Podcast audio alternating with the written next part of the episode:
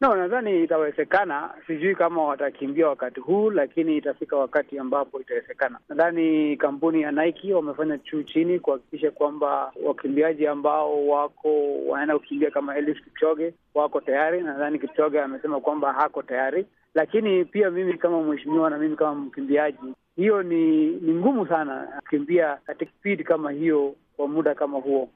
Unajua, kama mwanadamu itammaliza kabisa ama itamponesha kabisa. Wanapozungumza kuhusu rekodi ya dunia kuvunjwa, wanasema kwamba hawatangazi mbio zenyewe zitakuwa siku gani, kwa sababu wanataka hali ya hewa iwe ambayo inafaa kabisa kwa mbio hizo. Kama mtu ambaye mm -hmm. tayari una uzoefu na unajua ni hali gani nzuri kabisa ya kuweza kukimbia kabisa vizuri. Kwa kawaida inakuwa hakuna joto, uwe na joto ndogo, alafu pia upepo usikuweko but unajua sasa, kama unakimbia, unajua kitu moja ambayo imeshinda ni kwamba itakuwaje rekodi na ile hali, hakuna siku utaweza kuchagua the normal climate, huwezi ukachagua siku ambayo unakimbia kulingana na na hali ya anga. Hali ya anga ni kitu ambacho kinaweza badilika kila siku. Sijui kwamba Nike wako na intention gani, lakini sidhani uh, kama itakuwa uh, rekodi ambayo itasimama kulingana na sheria ya IAAF sababu unajua kwamba ina normal circumstances, hakuna mtu anaweza chagua kwamba leo tutakimbia kwa sababu iko perfect weather. Wanaposoma kuhusiana na mbio hizo ambazo zinafadhiliwa na Nike, wanasema kwamba kuna viatu vya aina fulani wanaviita Nike Vaporfly. Wanasema kwamba kulingana na sayansi ambayo wale wamefanya watafiti, wanasema labda viatu pia vitasaidia wewe kama mwanariadha. Ni kweli kwamba mavazi na viatu ambavyo unatumia vinaweza vikasaidia mtu kuweza hata kukimbia zaidi? Nadhani kwamba inakusaidia kwa kiwango fulani. Lazima uhakikishe kwamba viatu vyenye unafaa kwanza ziwe comfortable, pia zinakusaidia kiwango fulani, lakini sidhani kwamba inakusaidia kiwango kubwa.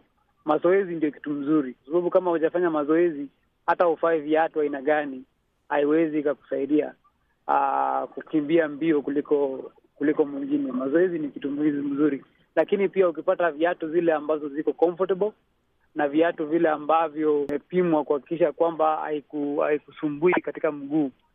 Unajua kuna ile fatika ambayo huwa inakuja kulingana na uh, impact ambayo unapiga mguu chini kwa lami. So kama sasa hii viatu imetengenezwa ambayo ina reduce the impact, so unakuta kwamba hiyo fatika katika mguu yako itakuwa less than any other pair of shoes.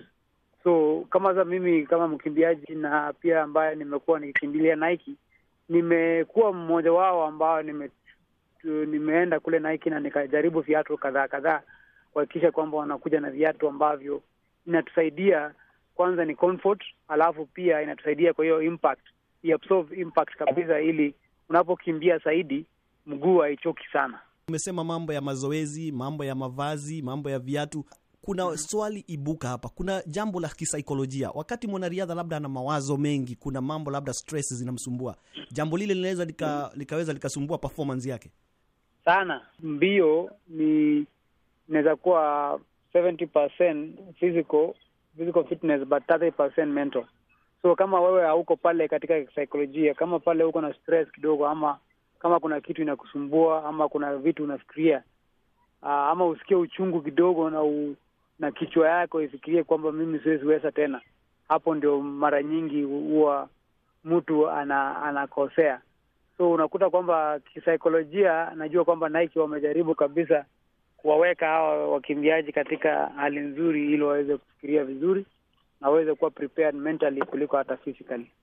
So marathon zaidi ya yote ikifika kilomita thelathini na nane hadi kilomita arobaini arobaini na moja na arobaini na mbili hiyo ni saikolojia, sio tena fitness.